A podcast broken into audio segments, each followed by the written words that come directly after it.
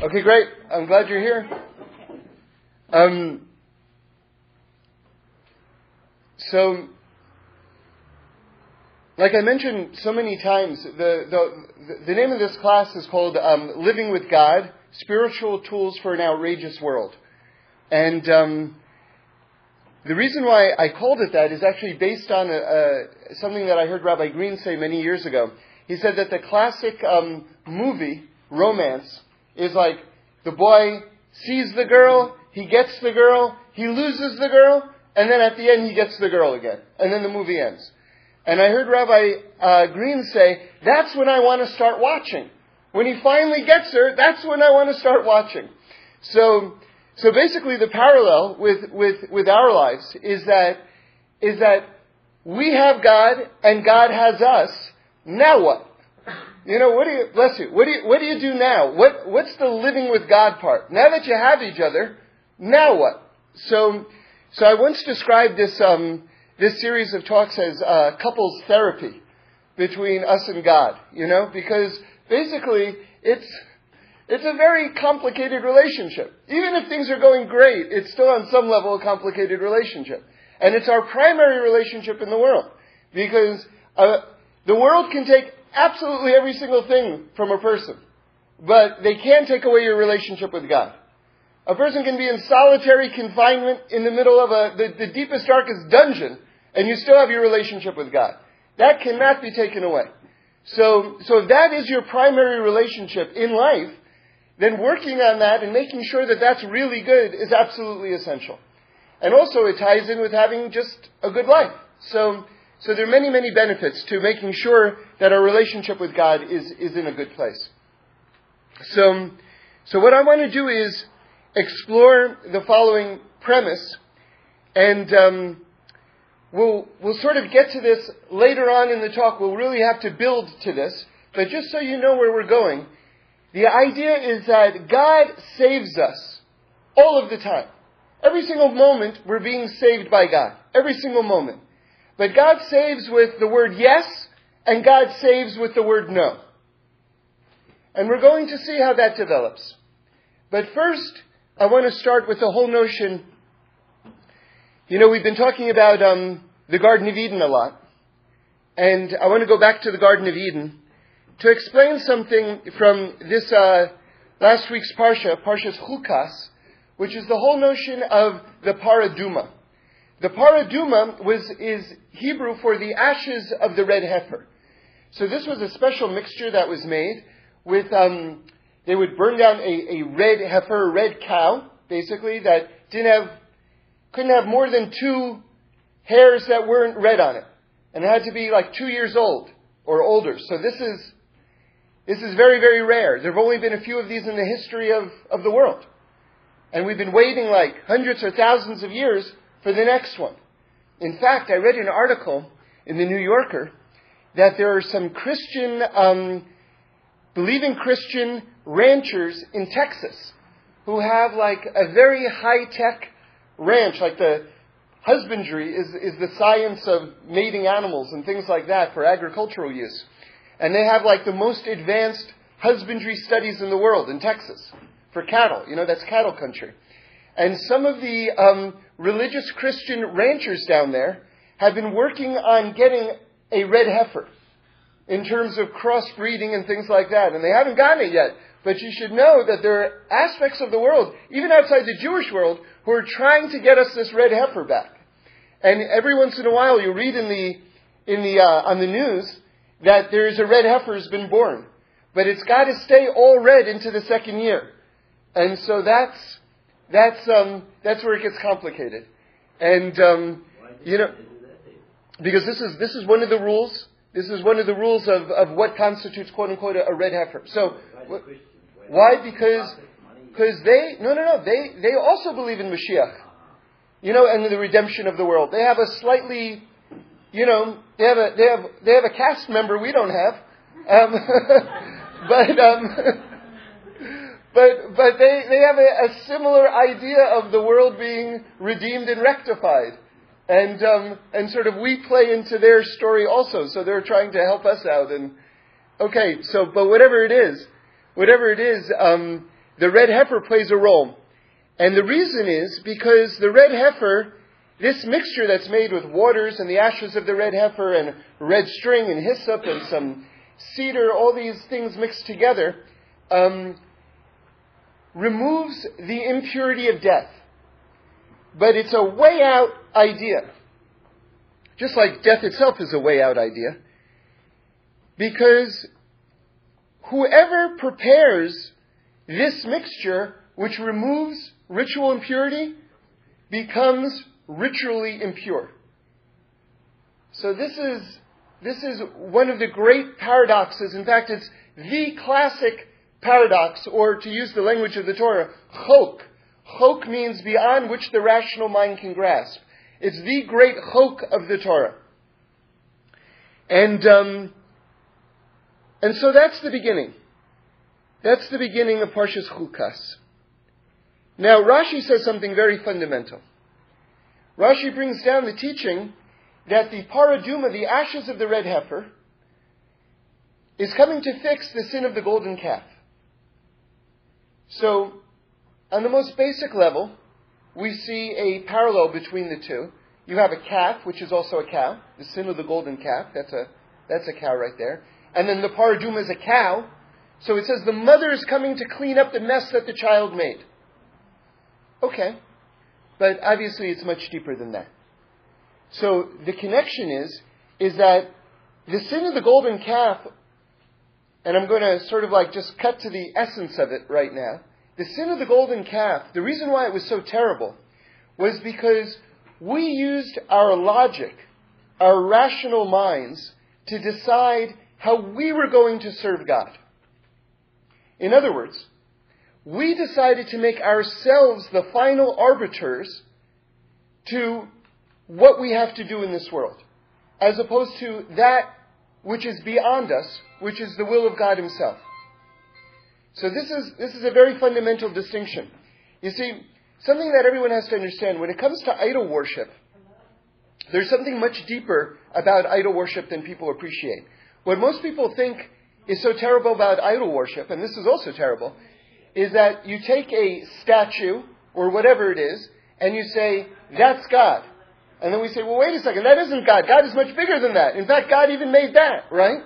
But there's something much, much more insidious, much more toxic going on with idol worship. And that is that really what we're doing is we're making ourselves God. We're formally sort of saying, well, that's God, and it really isn't God.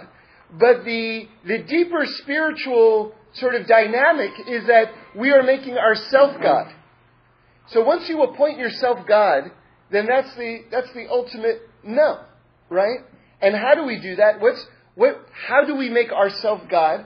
By saying that, you know something, God, I'm going to follow you to the extent that I agree and that it makes sense to me because I have the last word, not you.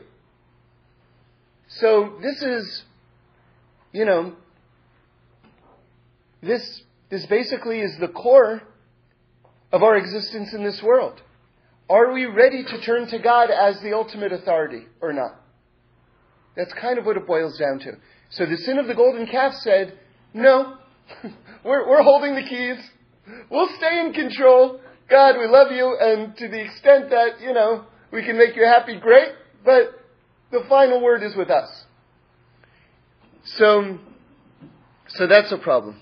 David, didn't you say yesterday the two uh, golden statues on the? Uh, Okay, so so so Bernie Bernie wants to bring out another point that we were discussing earlier, which is that if you say if you say that um, the problem with the golden calf was that it was a statue and that it was a golden statue, well, we had two golden statues in the Holy of Holies. We have two angels, the Kruvim, which were sitting on top of the Aron HaKodesh, the ark that held the tablets, the Luchos from Har Sinai, with the Ten Commandments on them. We had two golden angels on there. Now, according to the rules of the Torah, that's very problematic. And it's in the Holy of Holies, no less. So what's the difference between those two golden angels and the golden calf? Very simple. God asked us to make those, And he didn't ask us to make the golden calf. A giant, huge difference. So in other words, in other words, again, it underscores the point that, that, that, that, we, that we made previously, that we decided how we were going to serve God. Okay. But again, we were using our rational minds. What makes sense to us? So the rational mind, let me try to present it in this form. The rational mind represents the finite. Why? Because we can only grasp so far. God, who makes our minds, is beyond the finite. God is the infinite. So the paraduma, the ashes of the red heifer, which we can't grasp with our brains because it's beyond our brains, that represents the infinite. That represents God. So now let's revisit that Rashi that says that the ashes of the red heifer are coming to fix the golden calf. What it means is the infinite is coming to free ourselves and to cleanse ourselves of the finite. Imagine, imagine you go to a doctor and you say to the doctor, um, you know, this is bothering me or whatever it is, and the doctor says, um, well, let's do some tests. And the doctor does some tests, and the doctor says, well, okay, good news, bad news. The good news is we found it. The bad news is you have such and such a thing. The good news is we actually have some medicine which can treat that thing. And then you say, okay, most people would say, fantastic, thank God, There's, we found it, we've got some medicine which is going to fix it. Give me the medicine. That's, that would be a normal person.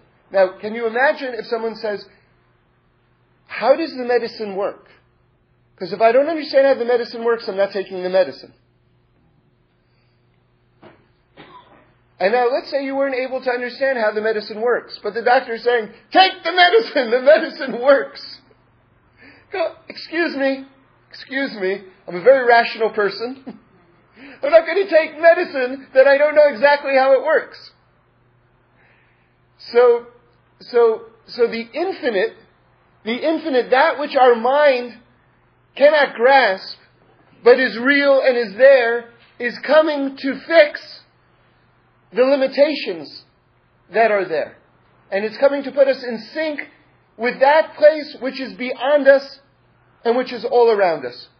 Okay. I'll tell you a, a story from my own life. When my son was, uh, when my first child was born, um, you know, I guess this is especially true of new parents and everything like this. You know, you have to decide when you're going to give your child certain foods. When he gets real food as opposed to just milk and all sorts of things. And then you're supposed to introduce new foods one at a time in case there's an allergy, so then you'll be able to isolate it immediately and you won't be confused. So there's a whole program of how you feed a child when the child is first born. So anyway, so this was a big day for us. Um, our first son had reached the age that we wanted to give him chocolate ice cream. You know, so we knew that this is like a, this is a big deal. This is chocolate ice cream day, you know. So so we, we take out a little dish and we put in some chocolate ice cream and we put it on the spoon and we go to give it to him and he won't have it. He refuses to have it. And we're like, because he doesn't know what it is. He doesn't know what ice cream is. He doesn't know what chocolate is. And we're like, take this. And he's like, no. And we're like, it's chocolate ice cream.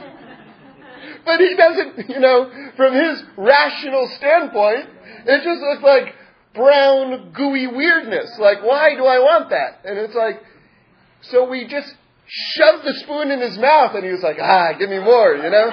So, so in a little, in a little way, that's a lot like the mitzvahs, you know?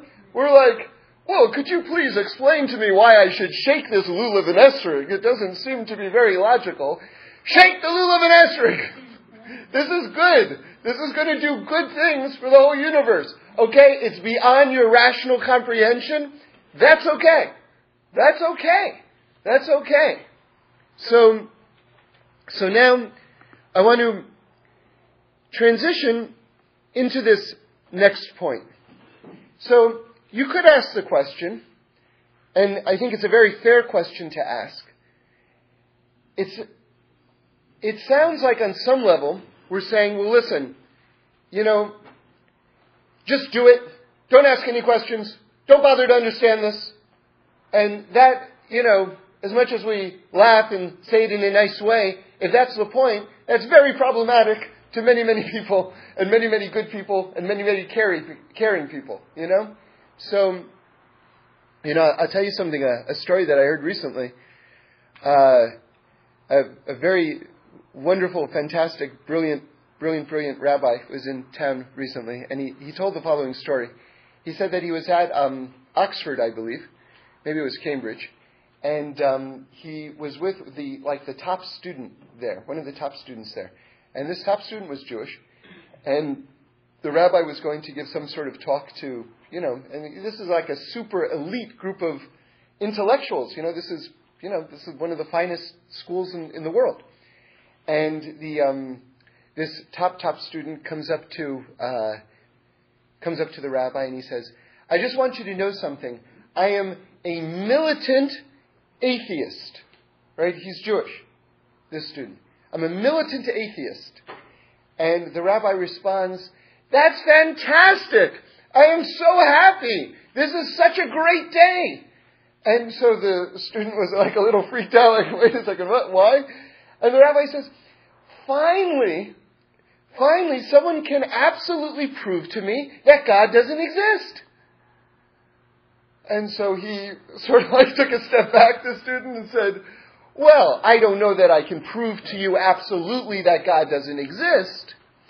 So the rabbi says, that's so, he says, so you're more like what? Like a militant um, agnostic? And the guy says, yes. And he says, that's great! That is great! I'm so happy!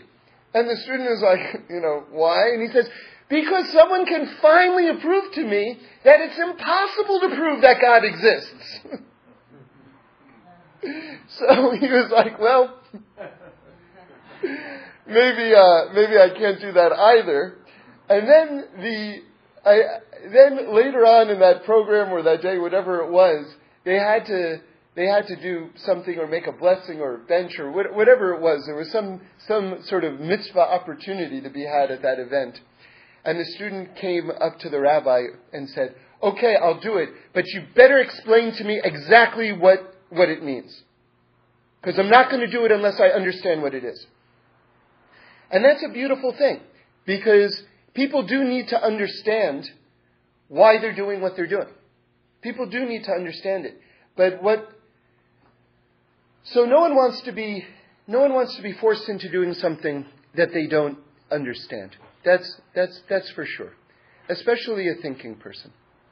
See, but the problem is, is that so often, I'll tell you, um,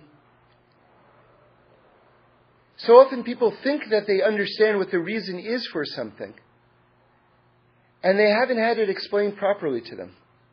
And then they reject the thing based on an improper understanding of it. So I'll give you an example. So there's a joke that I heard uh, from Rabbi Green many years ago that underscores this point, I think, nicely. And uh, back in Eastern Europe many years ago, it was a great delicacy to have um, blintzes.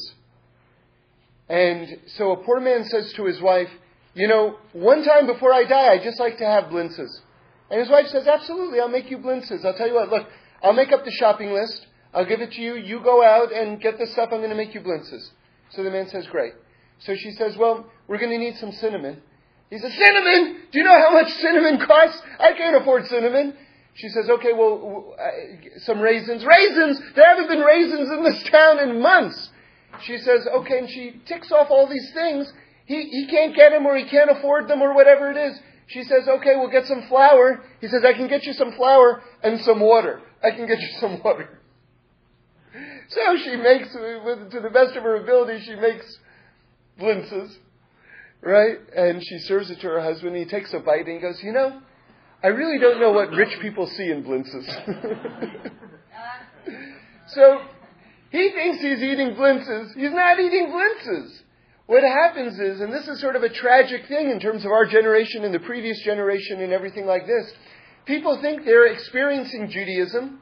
It tastes really plain, or outright bad, and they go, what do I need this for?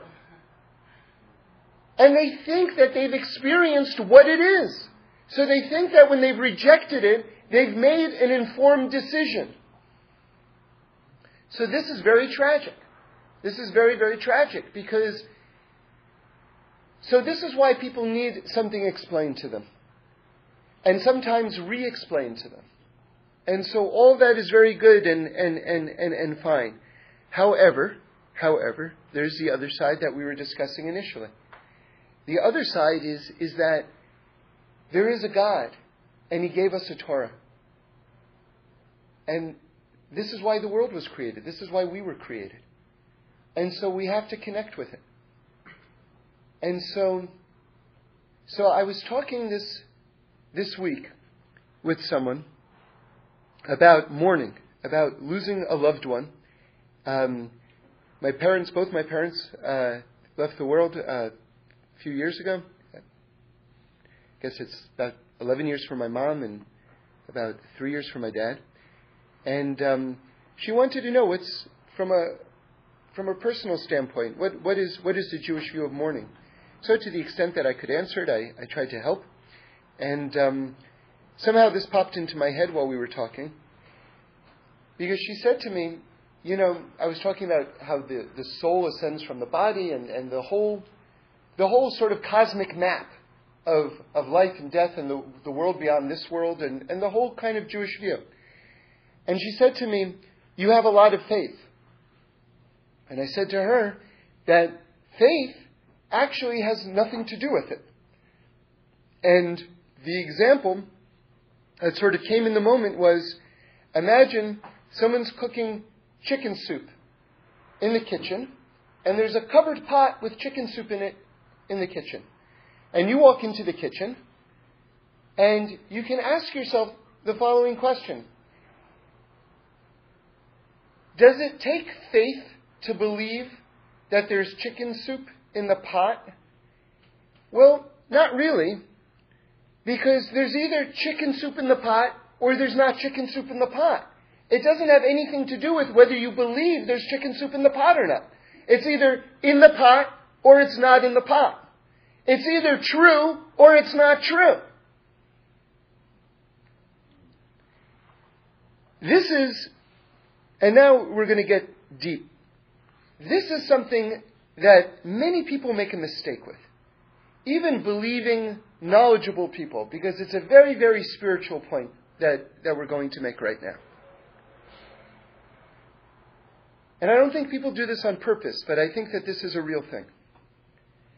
Many people think that their believing in God wills God into existence. In other words, my act of believing in God creates the reality of God. And if I don't believe in God, then God isn't there.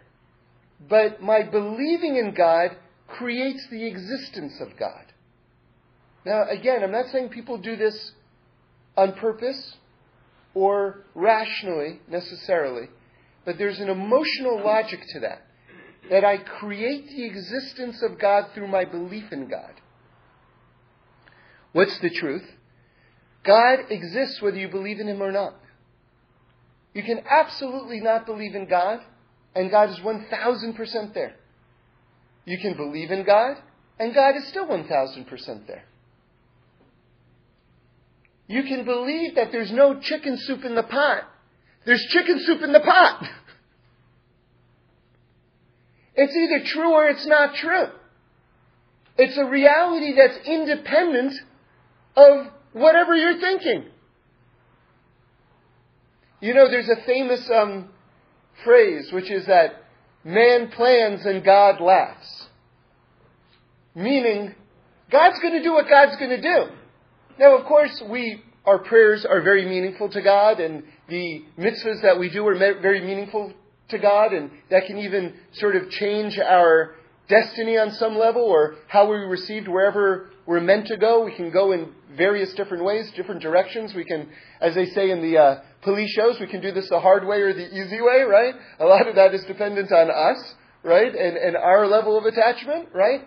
But at the same time, God is there regardless. Okay. So, so, so what's important, what's important to understand is that belief in and of itself is very, very, very important, but it isn't the final step in the process. God is either here or he isn't here. Just one or the other. So, how do we know, just on a very simple level, it's obviously a giant subject, but just on a very simple level, how do we know that God is absolutely 100% here and 100% exists? Because I wouldn't exist if God didn't exist. I, where would I get my reality from unless there's a God? And we know if God were to withdraw his presence from the world, the example always to picture is like a, a room with no windows. The light is on. If you, if God removes his presence from the world, it's like switching off the light switch. All of existence becomes nullified. Everything, all of existence disappears if God withdraws his presence from the world. So the very fact that I exist is proof that God exists. There's a one to one correlation. Okay. So now, now we have to understand something, which is that Amuna, belief, is very, very, very important, and it plays a big role in our spiritual life. But God's existence is not contingent on my belief in Him. He exists no matter what. So now let's revisit this person who needs to have everything explained to them rationally. So that's a very honored person and that's a very special person. But they also have to accept that whether they believe it or whether they understand it, God still exists and He still has His Torah.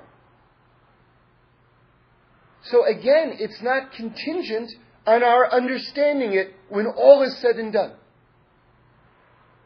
It doesn't like we don't we don't we're not the ones who green light the Torah. Like, okay, you know, Torah's pretty good. It's been around for thousands of years, very good. I'm afraid I can't sign off on it. Well, you know what? Mazel tov. it's still here, and at the end of the day, we're still going to be asked the question about what our relationship was with it. You know? So that's what it is. So there's a certain aspect of humility that every single person has to have, which is that we're not bigger than God. And that's, that's tough. That's really tough. And I'll tell you especially why it's tough and why it's even tougher now than it's ever been really in history. And this is sort of my analysis, but stay with me. The system of government that we've had throughout human history has been, for the most part, a monarchy. We've had a king or a feudal lord or whatever it is, and what that king or feudal lord says goes. That's what it is. And you understand there's an, there's an individual with a final authority, and that's reality. You're either on the right side of the king or you're on the wrong side of the king, and this is the way people lived for thousands of years okay, all of a sudden comes a huge revolution in, in government called democracy. Democracy says, hey, I've got a vote, and you, the ruler, you don't have the last say. We, the people, have the last say. We are the final arbiters. And so there's, and I'm not saying that democracy is a, um, a, a bad system, obviously. Although it's worthwhile to note, it's worthwhile to note through my college education pays off, that the, to the ancient Greeks, and it's either Plato or Socrates or both, the ultimate ruler, and remember that's in Athens, and that's at the, that's at the time of the birth of democracy, right? Although it sort of fizzled out and we went into monarchies, you know, forever after that. So they understood democracy. Their thing was the philosopher king. That was their ultimate ruler. And they understood democracy back then. But these, probably the greatest secular minds in human history, they thought, no, you want the wise individual ruler. That's the ultimate, that's the ultimate form of government. So that's just worth keeping in mind. The problem is, is that we've seen so many abuses with dictatorships over the years that for us to put faith into a single individual, just it's been so systematically discredited over so many centuries, it's hard for us to buy into that. You know? So, and let's say you get a good ruler, an inspired philosopher king. Let's say you find one. What about his son?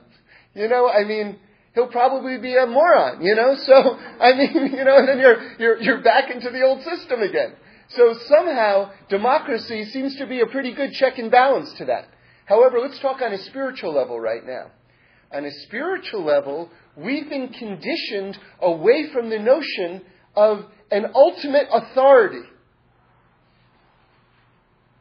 and we've been conditioned to think that the last word and truth itself is in the hands of the people on an individual basis. We've grown up in that culture. We've breathed that air. And it's affected how we think about authority in general, especially divine authority. There's been a transference. We think that the Torah itself is sort of like a holier, more special version of the United States Constitution. This is what we think emotionally, even if we haven't formed the thought in our brain. And we think that, well, wait a second. We have the right to decide what the thing is.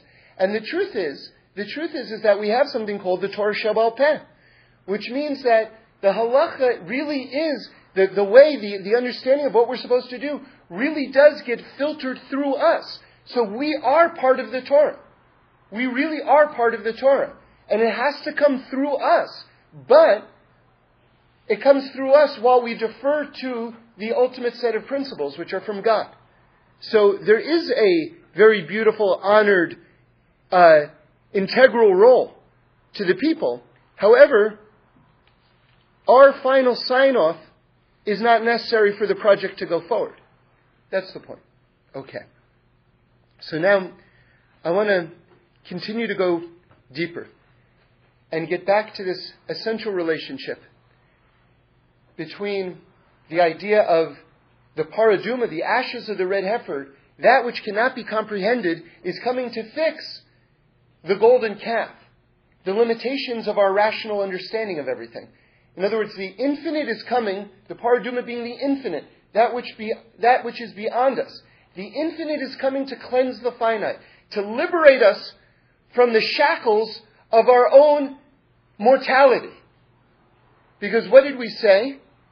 We said that the red heifer comes to remove the impurity of death. You see, because there's a certain impurity to, limita- to, to limitation. What I mean by that is, I'll give you the most sort of silly example. How does, how does limitation ultimately breed impurity? Well, I say, take a bath. And you say, not so much. I say, really? You got to take a bath. And you're like, no. Not into baths, not into washing, not into showers. Into nature. I'm into nature. okay, well, that's good. Days, weeks, months pass. Brother, listen, I love you, but you've got to take a bath. Sorry, into nature, not into washing. Okay, so you can see that this person who has a mental block with washing, his, his limitation is going to breed impurity. So, so a person has to be liberated from the false walls, which can be rationality, which can be lack of understanding, whatever it is. They have to be liberated from just the bonds of their own understanding in order to participate that which, that which exists beyond them. So again, this is how the parah adumah is coming to fix the sin of the golden calf.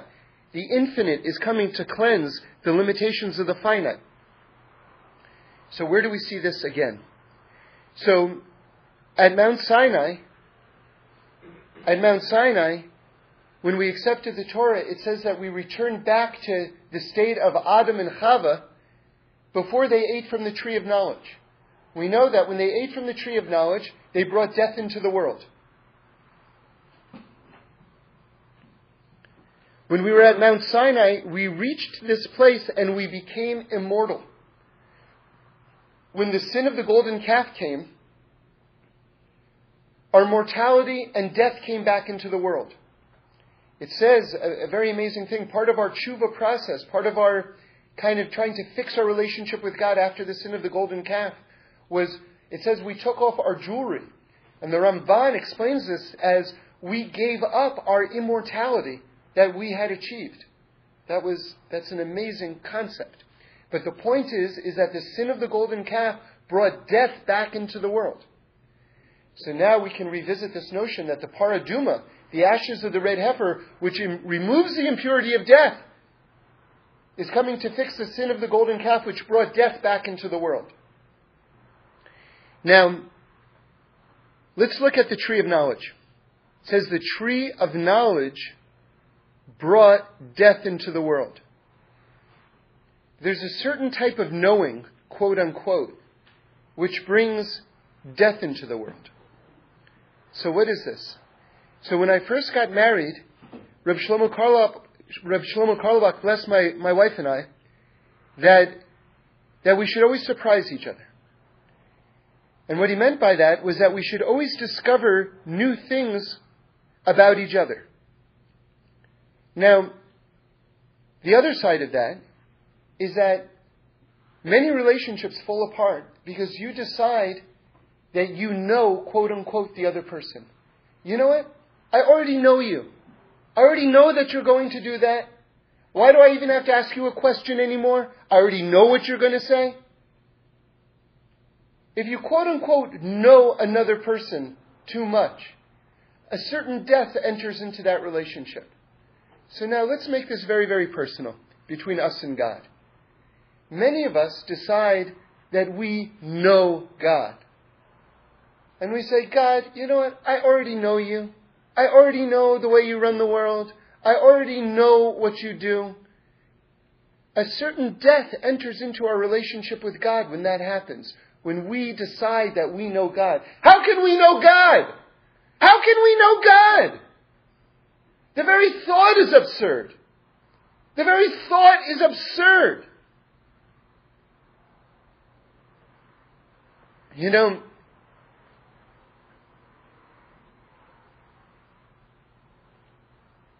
we have to liberate ourselves from this notion of knowing God. And one exercise that I would suggest is asking yourself the question do you know what's going to happen tomorrow?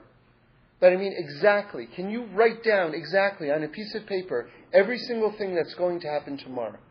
In fact, you know what? It's already about 11:30. Can you write down exactly everything that's going to happen today?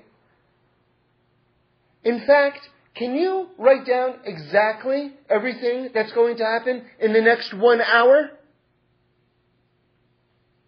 So, when you ask yourself that question in a very cut and dry, black and white kind of way, you realize, well, wait a second, I, I don't know what's going to happen one minute from now, if I want to be honest. So, do I know God? I don't even begin to know the way the world gets run. I don't even begin to know the way the world gets run. I'm going to run. I'm going to run out to Carvel and get some ice cream, and I bump into someone. Oh, I'm very sorry. Hey, oh, you're. Oh, you just moved in here? Oh, you just moved into the neighborhood? Oh, great. Yeah. Do I know where? Where that? Yeah, that's just down the. Oh, yeah. You know, I. In fact, you know what? I'm going to that place too. I also have to get something. Oh, where do you? I live across the street. That's a, and and cut to Mazel tov, you're getting married, you know. I thought I'm getting ice cream, and what I'm doing is I'm getting married, right? So do I know? Do I know one minute from now what's going to happen? So what's the point? The point is, is that I have to properly see, you know, if you're watching a Western, you go to the movies, and you're watching a Western, and you think, this is like, you know, I thought I was seeing Transformers 2. It's supposed to be this big action movie, and um, this movie is in black and white, and it's like two guys on horses.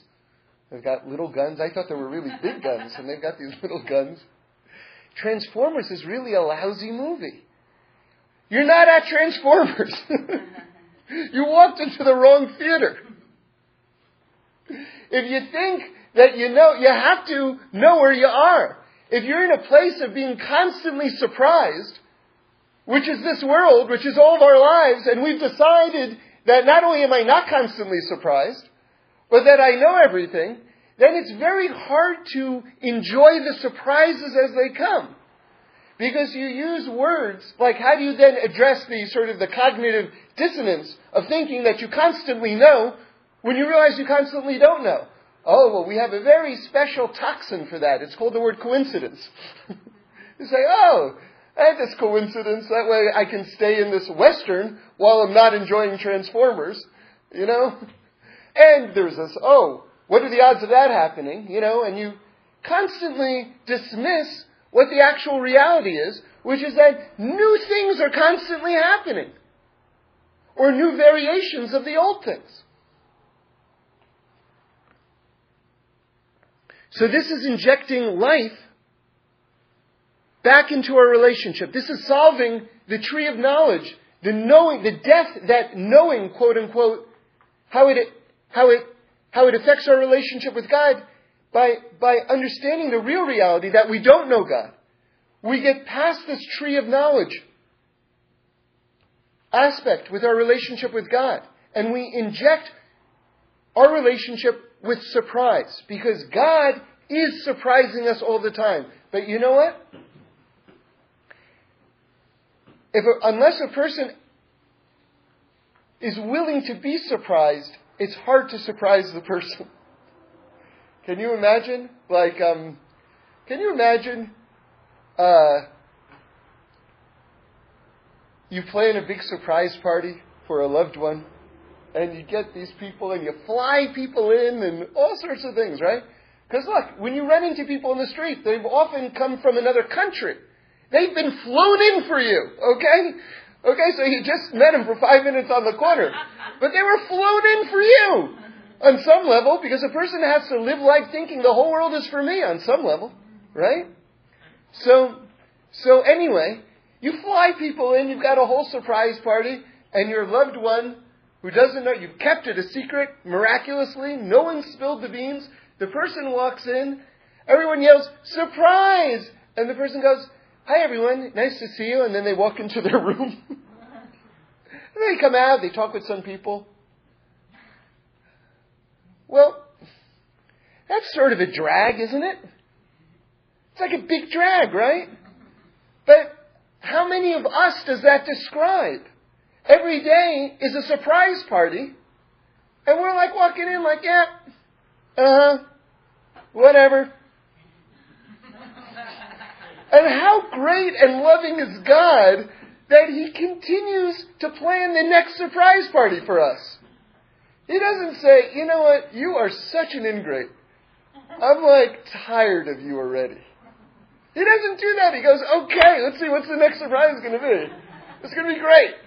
I'm going to send him his second grade teacher. That's going to be awesome. You know? He hasn't seen her for 30 years. So a person has to be willing, has to be on board. You got to be on board, you know? You're at a party, you might as well put on the party hat, you know? Like, because that's what it is. So, so now, now I want to go to the next step. And this is really, I mentioned this at the very, very beginning of the talk, and we'll close with this, with this idea. I said that God saves us with yes, and God saves us with no. Now, there's a very big miracle in uh, Parshas Chukas that no one really talks about. I basically really never hear it discussed. Okay? But it's in the Torah, and it's a giant miracle. And the miracle is the following. Um, and uh, it's in chapter uh, 21 of Bamidbar, Parshas Chukas. And, um, and it's recorded, it's one of the cooler lines in the whole Torah. It's recorded, it says, in the book of wars of Hashem. There was a book that existed called the Book of Wars of Hashem that's been lost to us. And anyway, I, I think that's a movie in and of itself. Let's find the Book of Wars of Hashem. Like, imagine what's in there, right? Anyway, there's um, so this miracle is celebrated in the Book of Wars of Hashem, as it says in the Torah here. That's uh, uh, chapter 21, verse 14. And then there's a whole long poem that celebrates the miracle that I'm about to describe to you. That's, that's recorded in the Chumash. So, so what was the miracle? So the Jews were about to pass through a very long mountain pass. It was um, a, a, valley between two mountains. And, um, and what the Jewish people didn't know was that lining the cliffs on both sides were soldiers, and that there was a surprise ambush that was about to take place against the Jews. That they were going to throw down spears and throw down rocks, and there was going to be a giant massacre of the Jewish people in this narrow, like, valley between these two mountains. What happened? What happened was Hashem made a miracle before we entered into this narrow passageway, and he brought these two mountains together and sealed off this alleyway so that we couldn't go in there. And it says a river of blood came out. And that blood was to tell us that a miracle had been done for us, so that we understood that there were all these soldiers that had been lying in wait for us, and that God had saved us from them. Now, the Torah then goes on, and it compares it, and you can see it in, um, you can see it spelled out explicitly in the Rashi and the, uh, and in the Baal Turim, the, the various sources. Um, the Torah then goes on to compare this miracle to the splitting of the Sea of Reeds, Kriyas Yam Suf. All right? Now, now it's a very, very beautiful comparison between these two things. And just think about it visually and thematically for a moment. When the Red Sea split, there was an, a miraculous opening that took place for us. When this happened, this was in Arnon, a place called Arnon, two mountain ranges came together and closed, stopping us from going in, and thereby saving our lives. Okay? So, one of them is like the splitting of the Red Sea is when we really desire something in life, and an opening comes for us. It's like a yes. It's like we get the yes. We wanted to go in that direction and it was hard and didn't seem like it was going to happen. But all of a sudden the Red Sea splits and we get our yes and we're able to go through. But then that's the miracle of the yes, right? That's the one that we're all accustomed to and the one that we usually pray for, right? But then there's the equal miracle, because the Torah itself equates these two events. There's the equally miraculous no, which is another amazing salvation that happens in our life, where an avenue closes off to us and saves our life. And saves our life by closing itself off to us. God saves us with the word no as well. And it's equally miraculous.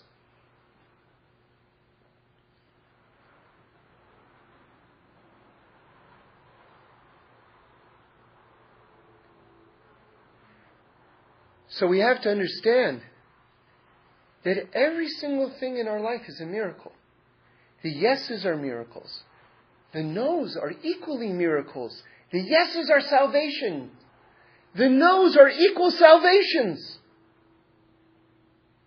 And when we really understand that, when we really grasp that, we'll be able to get past that which we only understand with our rational, finite, mortal selves. And we'll be able to understand that God is there, and that God is there no matter what. God is there absolutely no matter what. And we'll be able to feel His closeness and to celebrate all of the events of our life.